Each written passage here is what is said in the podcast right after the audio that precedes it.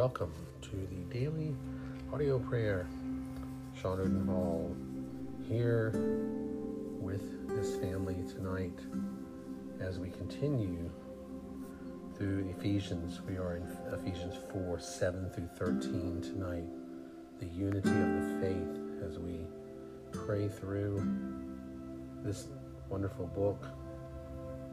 Let's begin, and then we will be looking at praying with the Puritans through piercing heaven, the prayers of the Puritans, on asking God to help me praise and thank the Lord. But to each one of us, grace was given according to the measure of the gift of Christ. Therefore, it says, when he ascended on high, he captured captives, he gave gifts to men.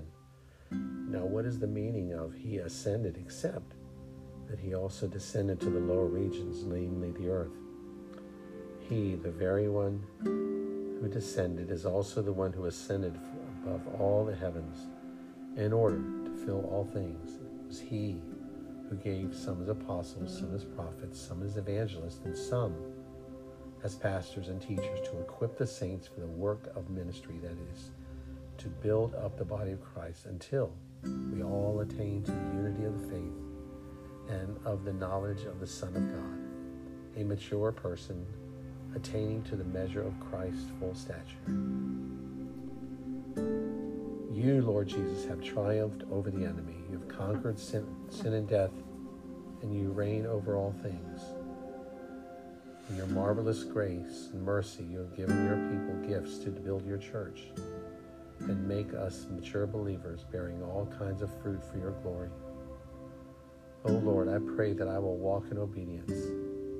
Give me eyes that see and a heart that understands when you lead me to people you would have me talk to.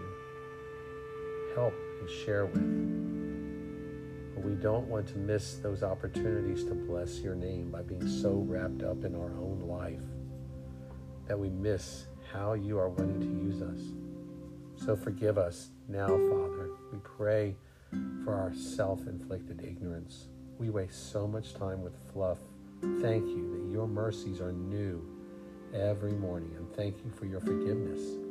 You remove our sin and selfishness as far as the east is from the west, and you remember them no more. We love you, Lord. So help us tonight to praise you, not just tonight, but every day to wake up praising you, thanking you, worshiping you What is left, O Lord, but to spend the rest of our days loving, praising, and admiring you? But how can we come before you, Lord, or bring ourselves before the Most High God?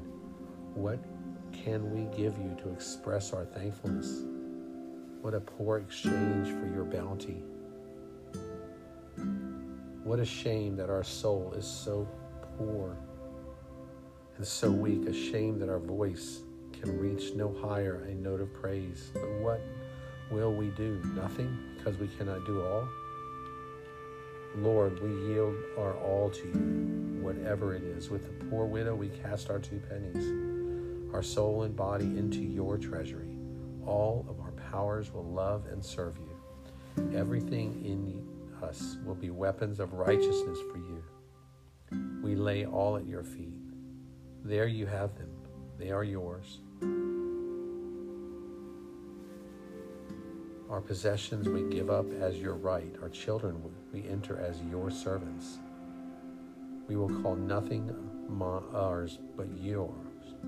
Everything that is ours is yours, Lord. We can say, My Lord and my God, and that is enough. So we thankfully give up our claim to everything else.